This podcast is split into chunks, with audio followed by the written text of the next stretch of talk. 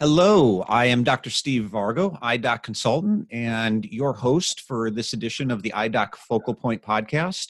And I am really excited about this one. My guest today is Kristen Hadeed, and Kristen's made a lot of mistakes. How's that for a How's that for an intro? You got it, um, Steve. Um, like we all have, but uh, she was crazy enough to write a book about it. And um, so Kristen is the author of Permission to Screw Up in which she offers an unapologetic account of, of her biggest mistakes in leadership. And she hopes that her vulnerability will give others the courage uh, to open up about their own, as she calls it, perfectly imperfect moments and proudly embrace them as, as learning opportunities. So, uh, Kristen's also the founder of Student Maid, a successful cleaning company that's employed thousands of students over the last decade. And it's worth noting that that similar to eye care, the cleaning industry is very competitive as well. And they also deal with extremely high turnover rates and, and rather slim profit margins. And in spite of that, her company blew the industry benchmarks out of the water. Uh, so Kristen's been featured on PBS, Fox, Inc., NBC, Time, Forbes, and her first TED Talk had more than 3 million views on YouTube. So you're big time, Chris. Thank you. Uh, thanks so much for, for, uh, for, for joining us. Thank you. I'm happy to be here.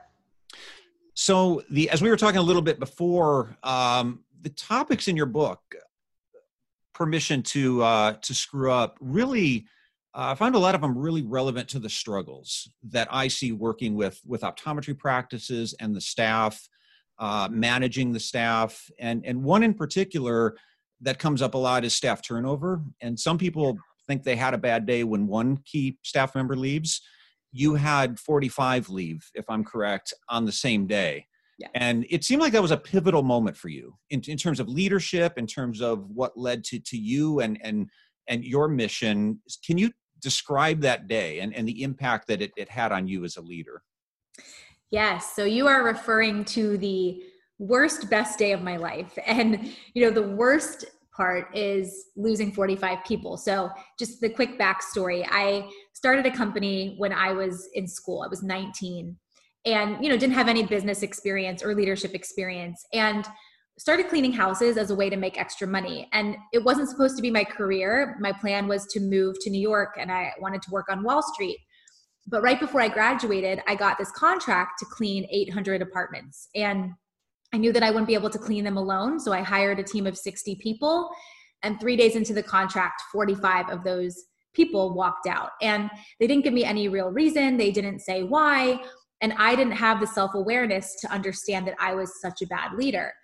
And so it was a, was a horrible moment, you know, to lose 75% of your team. But the reason I say it was the best day is because that's where my obsession with leadership really began and with wanting to learn how to be a leader and how to build a company where people really wanted to be.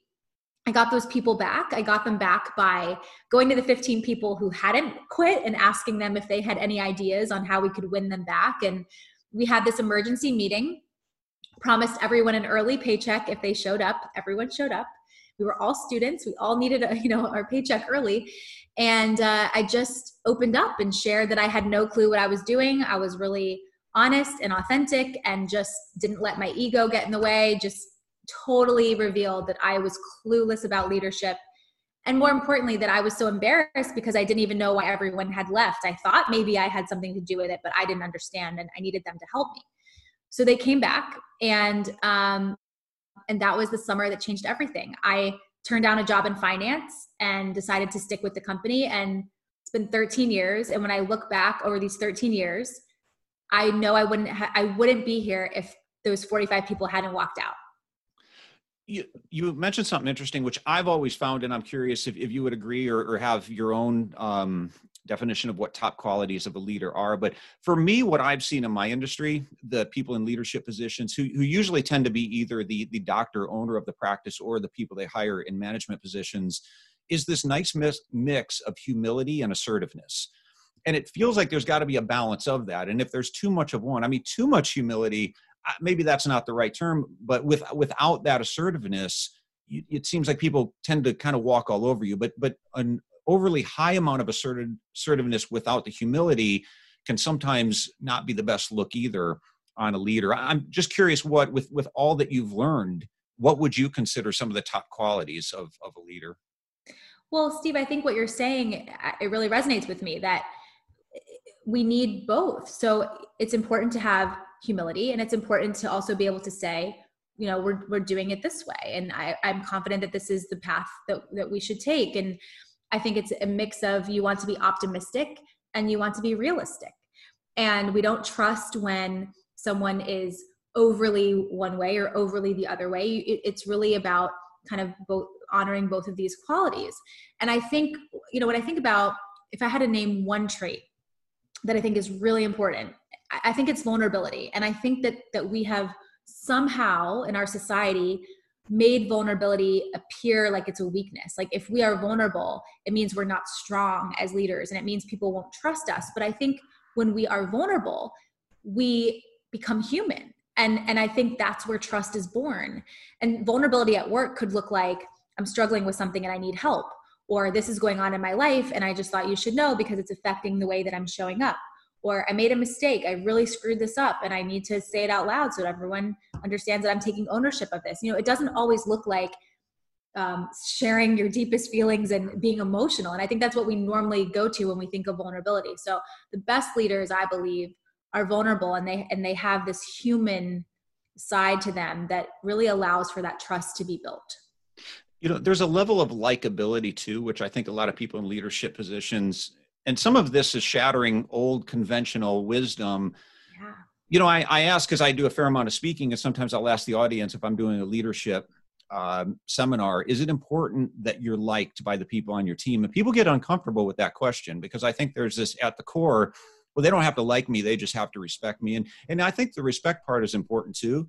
But there's a study I found where they uh, surveyed 58,000 people in leadership positions, and they, they wanted to weigh these different factors. And one of them was likability. And I do think the things you're talking about makes you more, you know, it gains you respect, but also makes you more likable.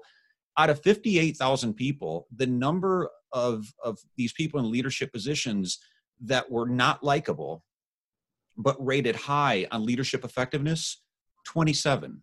Yeah. And I say it is important that people like you. I'm not talking about besties, you know, after work, going out for cocktails and all that necessarily, but but having a work relationship where people like and respect you, it, it is incredibly important if you want to be effective in as, as a leader. Um, I'm curious your thoughts on the, and I think you've you've discovered this on your own, and and, and perhaps in the beginning, a lot of people in in leadership positions take more of a micromanaging approach for a variety of reasons and have to sort of learn to let go of some control. And I think that autonomy is very important if you want to get the most out of your people. You have to step back a little bit and give them some ability to to shine and, and to bring mm-hmm. what make bring their own talents to the um to the organization. How do you do that? How do you do that if you're someone let, let's say someone who's kind of a control freak and has trouble letting go of that? Yeah. Okay, so I want to go back to what you said about likability really quickly and then we'll then we'll talk about yeah giving autonomy and empowering people and letting go of that need to control. So I love what you said because here's here's something that took me a long time to learn and I would say I probably learned it in the last year or two. That people can disagree with you and still support you. And I used to think as a leader the the job of a leader is to get everyone to buy in and like let's say we're changing something. We need everyone to be happy with this change. And what I realized is sometimes people aren't going to be happy with the change. Sometimes people may take uh, more time to be bought in in something. And it's really powerful as a leader to sometimes say, it's okay that you disagree with me. What I would love to ask for is your support, which is why the likability and the trust matters. Because when you're actually vulnerable and like a real person to people, you'll find that you get in this in this dynamic sometimes where people can totally disagree with you. And that's okay but they still support you. And so that's why it's important. Um, okay so going back to the micromanaging. So i was a micromanager and not because i didn't trust people but because i just i think it's like when it's your business it's your baby and your name is on everything and you want to make sure you're not letting anyone down. And i also was clueless about how to empower people. I thought empowering was here's a list of everything I need you to do, here's how to do it, can you do it? and my heart was in the right place. Like i wanted people to help me build this business but i wasn't sure how to actually empower people. So i didn't realize that the way i was approaching things by giving someone a to-do list and spelling everything out was actually making them feel the opposite of empowered. It was making them feel like you don't trust me so you have to spell everything out for me and i found myself in this position where people would always come and ask me questions about everything. And it was so frustrating because i would think don't you know the answer to this? Or don't can't you think about maybe the solution to this? And i didn't have the awareness to to to see that i was the one that had put myself in that situation because by by telling everyone what to do all the time i was sending the message that you're not capable. So anytime they needed help with something they were learning that i was a part of the equation which is why they were asking me all these questions. So if you're listening to this and you're finding yourself in that similar place where people are always asking you what to do it could be a symptom of a larger problem which is that your team doesn't feel that you trust them. So how do you learn to let go?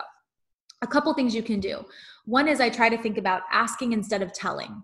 So when someone comes to me with a challenge instead of telling them what to do i, I try to ask a question back. What do you think or what ideas do you have or how do you think we might be able to solve that there's another powerful tool that i teach called the 131 and we use this in our company the 131 is a way to um, empower someone to think of their own solution. So the one stands for what is the challenge? The three are what are three potential ideas you have to solve that challenge? And then the one is what is your recommendation? So when someone comes to me with a challenge, I'll say, What's your 131? Go think about it. And then they'll come back and say, Okay, here's a challenge. Here are three potential directions we could take. Here's what I think we should do. And this is the hard part. Many times, what they recommend is not what you would suggest. And so what I try to think about is if they can do it to 80%, like if this is going to be 80% chance it's going to work, go for it. You know, but if I think there's going to be a real problem with their recommendation, I'll give my feedback and then I'll have them go back to the drawing board. But people will not do it the way that you would. And sometimes they do it so much better than you would. And I'm blown away by how many times our team, you know, they'll, they'll have these solutions. I'm like, I would have never thought of that. And it's so much better than what my solution would have been. So it just, it's it's a process but before every interaction i think how do i empower this person how do i help them see that they're capable and teach them that they can trust themselves yeah. Well and as i heard before which is probably true if you do, if you stop soliciting the ideas of your team they're going to stop coming to you with ideas. Yes. Why would they if nothing's ever listened to? And i'll get that too and around the the topic of empowering people and people say yeah i've heard that before i know but what if I don't agree with the people on my team? And um, you know, there there's you do have as a leader, as an owner of a business, the um, it, it is on you to make executive level decisions and, and sometimes not everyone's going to be happy but I, I tell people consider that no pun intended in my industry but you probably have blind spots about your about what goes on in the practice because you are not you spend 80% of your time in a dark room and back doing eye exams. You can't possibly know everything that's going on and i guarantee the staff is out there grumbling about you and saying if it were up to me i would do things differently. Yes. and you know what? They might be right they might be right. They have so i would say if it's not going to burn the place down if your staff has some ideas that that you're not 100% maybe you would have done it a different way just let them try it. You can always circle back and say we'll do it your way for three months or for a month and right. and let's circle back and see what's working. I think through that process you learn a lot as well and maybe it's a home run and, and you keep doing it. Maybe it's a failure and you learn from that. A lot of times it's just kind of a pivoting thing. It's like well this aspects of this work but let's tweak it but yeah. i think sometimes people just want a voice.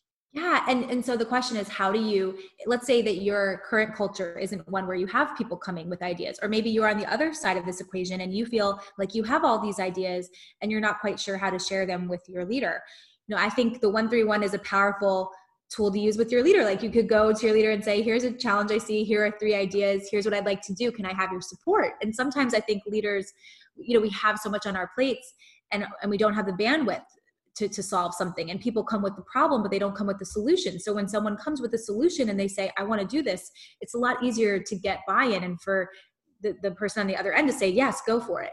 Uh, but how do you solicit ideas? So one thing that i love to do is ask very very pointed direct questions like if you had to recommend one thing that our business could do to be a better business what would it be? And have a meeting where everyone brings that one thing and sometimes i'll ask um, you know if you had to had to describe one way that our business is inefficient and and an idea to make it more efficient what would it be?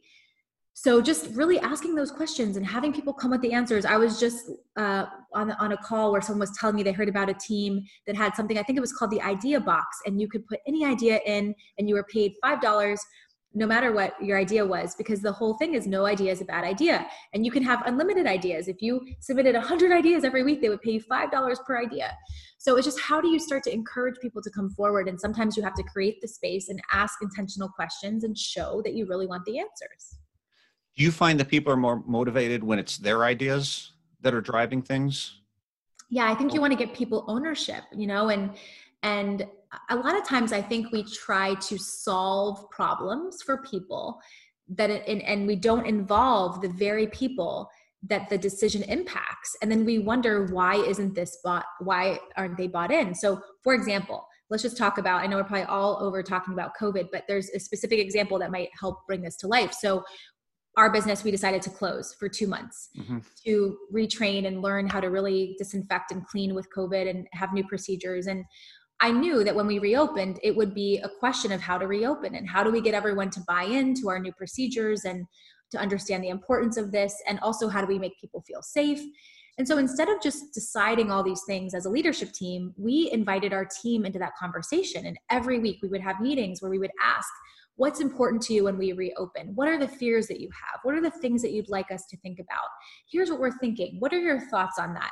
And so we really took them along with us. And when we got to the end and we presented here's here's our plan everyone felt like they were a part of it. And that's when you get buy-in. So it's you know even in the, the decisions that you're making on a daily basis think about how can i bring those that are affected by this decision into the conversation? There's a book which i'll probably mess up the title but it's something like when what to do about employees who don't do what you want them to do and what to do mm-hmm. about it. I think i butchered that a little bit but you know and what they found through the research in this book was that the top some of the top reasons that employees don't do what you want them to do.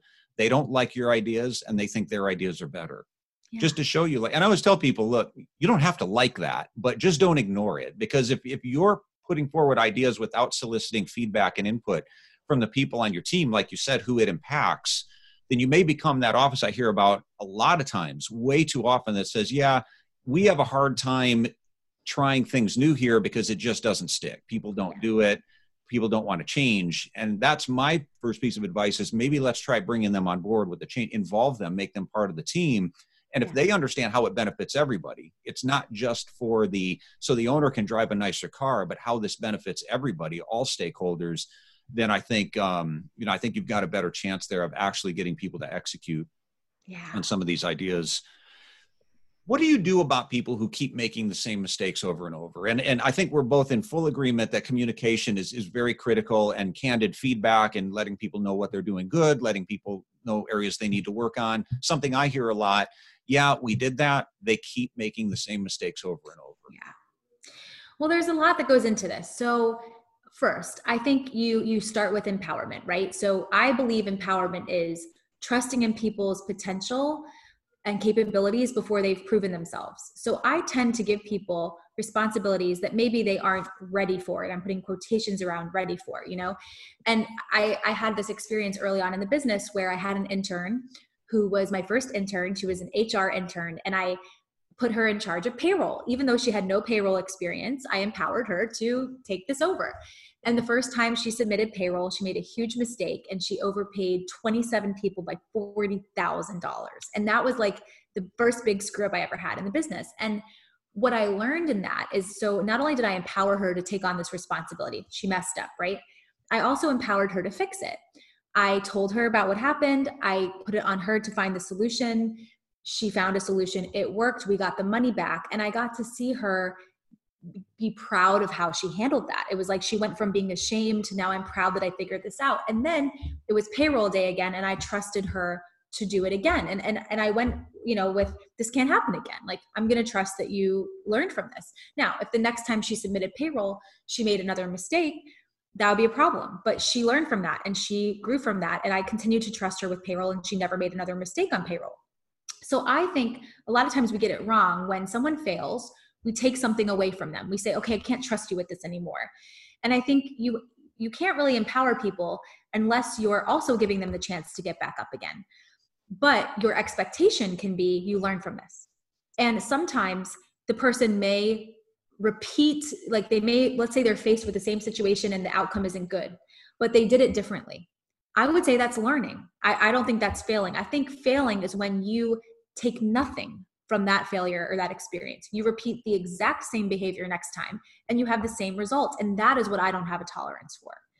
So, the way that we handle this in our company is we do have a high screw up tolerance in the beginning. Like, we want to empower you. We're going to trust you to do things that maybe you're not ready for. And it's okay if you fall down, but we expect you're going to get back up and you're going to learn from it and you're going to do it differently next time. Feedback is a critical part of this process. You have to be willing to lean into feedback and to give people pretty immediate feedback when they when they get it wrong so that they're learning and that you're you're guiding them. But if the feedback isn't working we do something called an accountability action plan. And what we try to do is we inspire people to take ownership of their own growth and their improvement. So if we've given feedback if the person's failed and it's not working it's happening again we put it on them to tell us how they're going to fix it. And there's five parts of the plan. What happened? Like what's the behavior that has to be changed why does it need to be changed? What's the impact of it? What's your plan to change it? By when will you change it? And what happens if you don't meet this?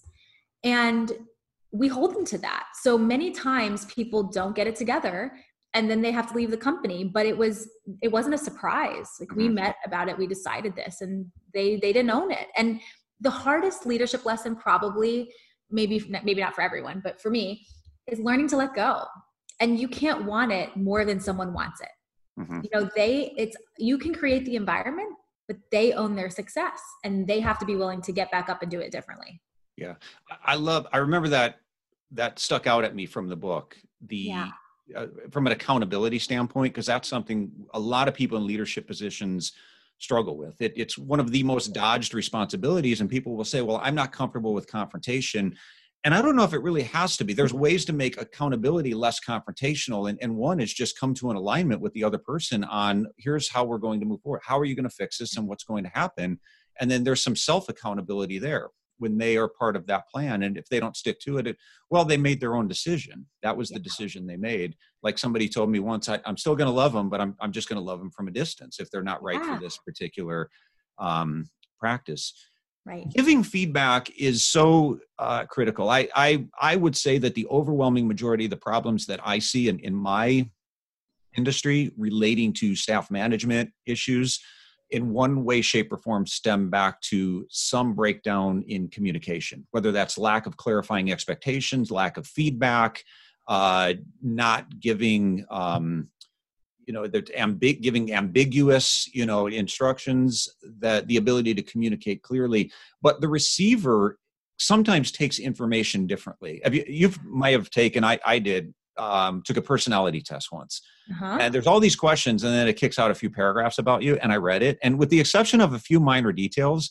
reading this back it was as if my my mom and my wife got together and wrote yeah. a couple paragraphs about me. I'm like yeah that's me the good and the bad and the ugly right there Yep. Um, me personally, feedback. I would rather you just just tell me what's on your mind. I don't know if it's my uh, impatience or some. I just don't. You know, just tell me what you have to tell me. Don't beat around the bush. Where other people are a lot more sensitive, and the slightest little thing said wrong can really kind of set them over the edge. How how do you deal with different? I mean, do you have a different approach with mm-hmm. employees? How, how do you handle that? Okay, so in addition to Student Maid, I work with teams all over to help them strengthen their cultures. And I think that what I see the most, whether whether it's a high performing team or a really dysfunctional team, this is this is what it is. It's either if, if a team is high performing, it's because they've really got this communication down. If a team is dysfunctional, it's because they've created an environment where no one's being honest and transparent and candid. And we can't build trust. If you think about it, trust is not built when we're not being candid and honest. So feedback is such a huge part of that. And there's a couple of things it's how do you give it, and then how do you receive it. And I think the problem is we're not taught in school how to do this. So some of us have really healthy examples, some of us don't. Some of us came from homes where conflict was abusive or it wasn't even addressed at all. Everything was always mm-hmm. rainbows and butterflies, and, and there were a lot of problems, maybe, but we never talked about them. So we don't know what's coming with people into a conversation. And we've decided at Student Maid to teach everyone how to communicate. And we actually have a training that our people take before they learn how to clean. And and one of the things we teach is the FBI, and this comes from a company that I just love, Barry Wehmiller. They've given me permission to teach this to everyone. The FBI is a way to both give critical feedback and to recognize someone. And the F stands for feeling, the B stands for behavior, the I stands for impact. So let's say someone was late to a meeting that you were really counting on them to, to be at. You could say something like, I felt disappointed that you were 30 minutes late to the meeting, and the impact is now I'm not sure if I can rely on you. And when you communicate those three things the feeling, the behavior that made you feel that way, and the impact of that behavior you're more inclined to inspire someone to change their behavior. And you can also use it for recognition. I felt proud that you spoke up and shared your idea. And the impact was it led to this solution that now we're going to implement. You know, like that's just a off the cuff FBI. So one one really important piece is we have to teach people how to use their voice. And you as a leader have to create that environment where you're using the FBI and and you're encouraging that feedback. So once you give someone feedback, you ask them something like tomorrow I want you to give me an FBI. You, you show that it's a two-way street. We shouldn't wait for reviews to give feedback. We should lean in when we notice something it's like when you go to dinner with someone and you have something big black in the middle of your two front teeth, you know, like a pepper or something and it's there the whole dinner and no one says anything. And then you go to the bathroom and you look in the mirror and you're like what the heck? How come no one said that? And that's what it, what it's like if you have someone who is constantly interrupting people and everyone is avoiding conversation with them because they just hate how this person interrupts everyone but no one's holding up the mirror to say hey do you see this like this is hurting your potential to grow it's like we have to have the courage to do that um, so i think that's one end the other end is accepting and something that is really powerful to think about is when someone's emotions exceed the moment, it's not about the feedback. When someone responds with defensiveness or anger, they're hurting. It could be something about their past that's being triggered. So I just think it's so important to meet people with empathy. And when someone doesn't handle feedback the best, saying something like, I really care about you and I want to understand, tell me more about how you're feeling and what's happening here. Feedback is i mean i think it's where trust is is born. And if you can get this piece right it, it changes everything on your team you've alluded to this a few times but i'm curious how how often do you meet and is it do you, do you take more of a structured approach or is it just mm-hmm. you know I, have talked with some practice owners that say well we don't really have an official other than maybe an, an annual review but we're, we're just really comfortable in our in our on our team giving feedback you know back and forth and I always tell people look if you're you know sometimes uh, an employer's hit a point where they're ready to let somebody go yeah. and i always try to look at it from the standpoint of is this a case of the employee failing the practice or is this a, a case of the practice failing the employee? I mean did you give this person the tools the training the resources the feedback that they needed to succeed. I always tell people if sometimes you'll have to let people go, but they should never be surprised when they're being let go. If you've given them all the feedback that they need, how often i know you mentioned that the meetings during covid and and how, how do you approach that? Are you more just off the cuff let's just chat here on you know why we're talking in, in, the office or do you have we're going to sit down every quarter yeah so we have um, i'm just thinking on our leadership team we have a weekly meeting and company wide we have a weekly meeting and that's our chance to really just get connected and stay aligned on the goals and we do some personal catch up stuff um, when it comes to feedback, I have a general rule that for myself and, and, one that I've tried to inspire on the team is when you are frustrated with something or someone or you notice something amazing and you want to recognize someone, try to do it within 24 hours because that's how we build trust. Imagine if a month later you find out that someone was upset at something you did a month ago. You've lost trust in this person because you're thinking for one whole month you've known this and you haven't shared. What else are you not sharing with me? So I've tried to take this approach of instead of there being more formal meetings for feedback, let's just get into the habit of giving it when we feel compelled to give it and schedule a meeting for just that an ad hoc meeting you know and it'll be hey you have you have some time tomorrow i'd like to spend 20 minutes giving you some feedback about the meeting yesterday all that being said we take the time to reflect every quarter and we do a pretty big reflection every quarter where we reflect on an individual level and how we showed up that quarter and how the team did and it's a 360 review. We do it in person or on Zoom, never in a survey kind of format. And we just come with two things we think we're doing well and two things we could be doing better, and everyone shares. And I also I also ask questions like, 1 to 10, how would you rate your happiness at work?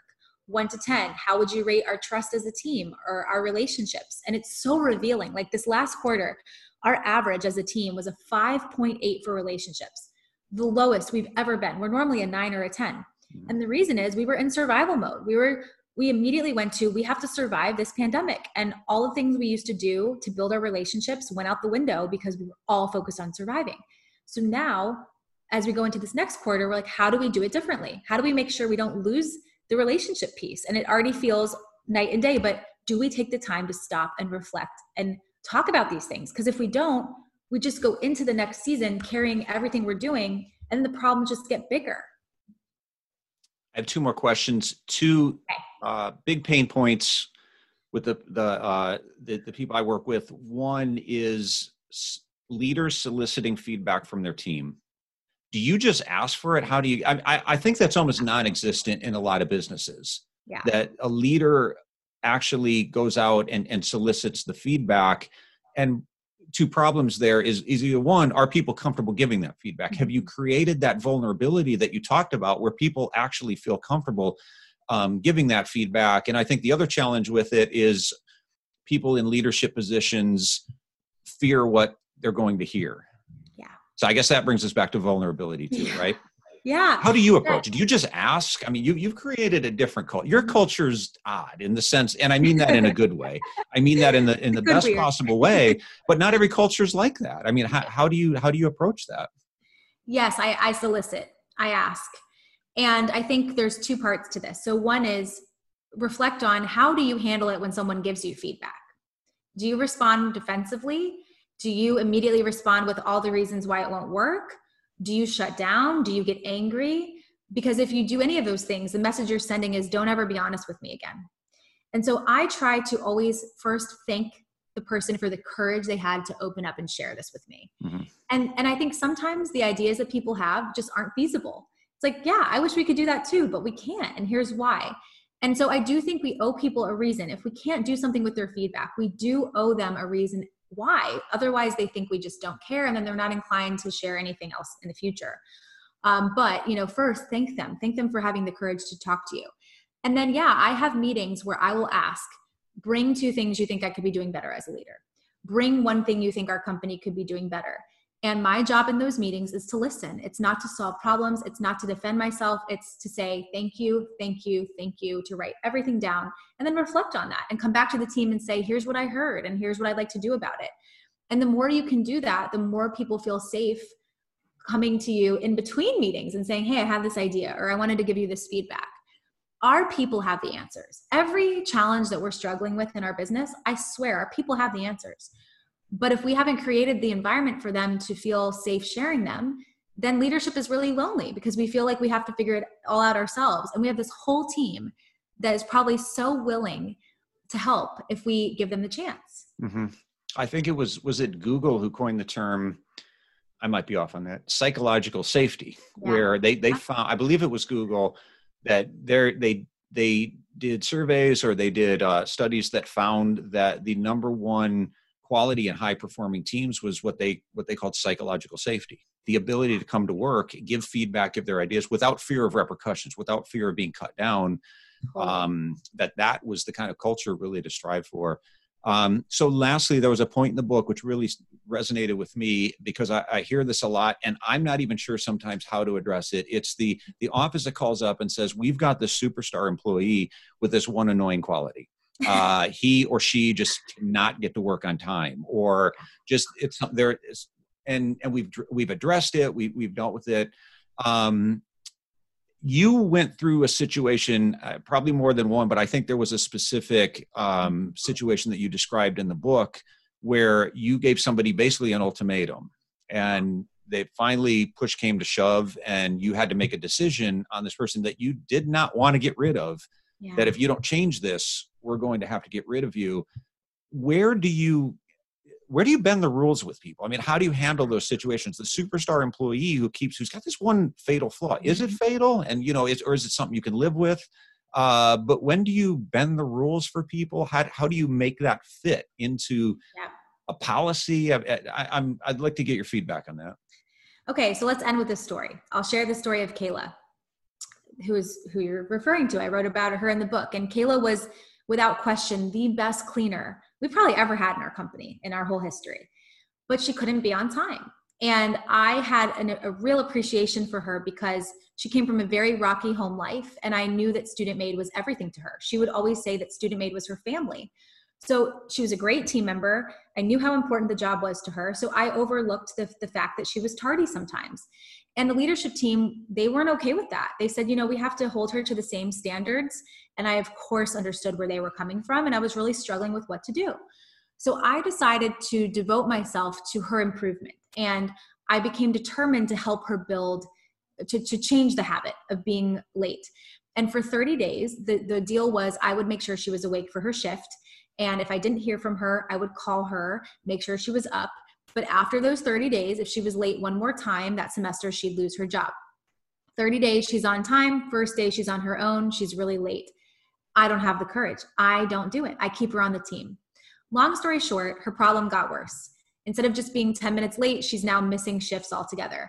It was really affecting the team. So I decided to keep her on the team. And instead of having her work in clients' homes, just have her work in our office and in my house cleaning so that the only person she was affecting is me. And one day I came home and there was a cup of beer on my counter, and she was the only person who had been in my house. And then the dots started to connect that maybe she had a drinking problem and maybe this is why she was late. So I confronted her, and of course, she tells me she has a, really serious substance abuse um, issue. And I know at that point that I can't help her. So I told her that she had to go. And it felt really hard that in the most vulnerable time for her, I'm basically saying, I can't help you anymore. And I carried a lot of guilt about that. But then one day, she called out of the blue and she said, I just have to thank you for letting me go. And to, to this day, I mean, she's doing amazing. She's been clean for five years. She's graduated with her master's. She's got one of the highest grades in her class. She's got a, in a great relationship. And I look at her and I think, I enabled her. Like I am the reason mm. that she didn't grow sooner. And so I think that's the problem when we have people who don't want it, who aren't ready to change, who who aren't in that place where you know, for me, when I look back, I was the one that was determined to help her beat the habit. I was pouring myself into it. She wasn't taking ownership of that and so that's that brings me to you can't want it more than than the other person wants it and you can create the environment but it's up to them to do their part and if the if there's a, a problem like that like a tardiness problem the team that's part of the team that's on time is looking at that and they're thinking this isn't fair how come this person gets to stay on the team but here i am doing what i'm supposed to do and they get to stay on the team so you're hurting not just the person because you're enabling them, but you're hurting the rest of the team. So sometimes the best thing we can do for people is ask them to leave. Yeah.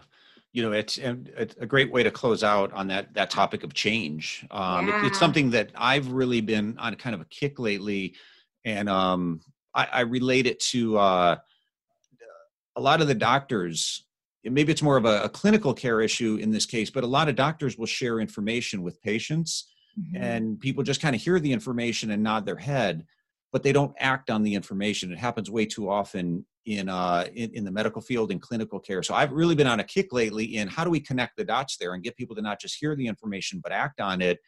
And i think it applies to leadership as well because if you're giving feedback um, and giving information is it actually you know are you doing it in a way that's getting people to act on that information? Is something changing? And you're right it if you're never getting things to change and everything just, just always status quo you're probably not very effective as a leader but you also have to recognize i think what you're saying that if somebody's just not willing to change then you really can't help them. They, they might need to find that that help somewhere else. So i think your book does a great job of of giving people the tools to do that. So thank you so much kristen for for being a guest. um, I, I know our listeners will get value out of this. So, where do they find out about you and how do they buy your book?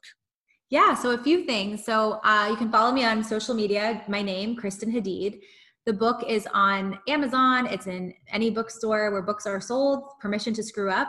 And then I really hope you check out my website, just kristenhadeed.com. And I have a blog Every Tuesday, I write about leadership challenges and it goes straight to your inbox. I promise to never spam you, but if you sign up, you'll get those emails. And then I also have a page called Resources, and this is probably the most valuable page on the site. All the books that I love and why I love them, books that have shaped my philosophy as a leader, but also all these resources that my team has put together.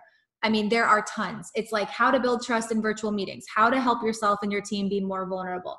So many things. So, if you go on that page at the very bottom of the resource page, you'll find all these guides. They're all pay what you can. You could put zero and you get all of them for free. So, just a lot of resources that I hope you use. And you can contact us through the site. So, if you have any questions or you're struggling with a, a certain specific challenge and you'd like some perspective, please feel like you can share it with us. And we, will we'd be so happy to tell you what we think. Awesome. I love it so much. Uh, and um, thanks again. I'm on your um, uh, mailing list, so I can uh, confirm that you're not spamming me. Okay, good. and I appreciate everything. So, yeah, thanks again for for uh, for for spending some time here with us. And it was a, a, uh, a, tremendous value that you've you've given to our audience. So, thank you so much. Thank you, Steve. And I, I always end with a Zoom hug, so I'm gonna give you a hug. Okay. I, I know you do. That's the second one I've gotten. Thank you.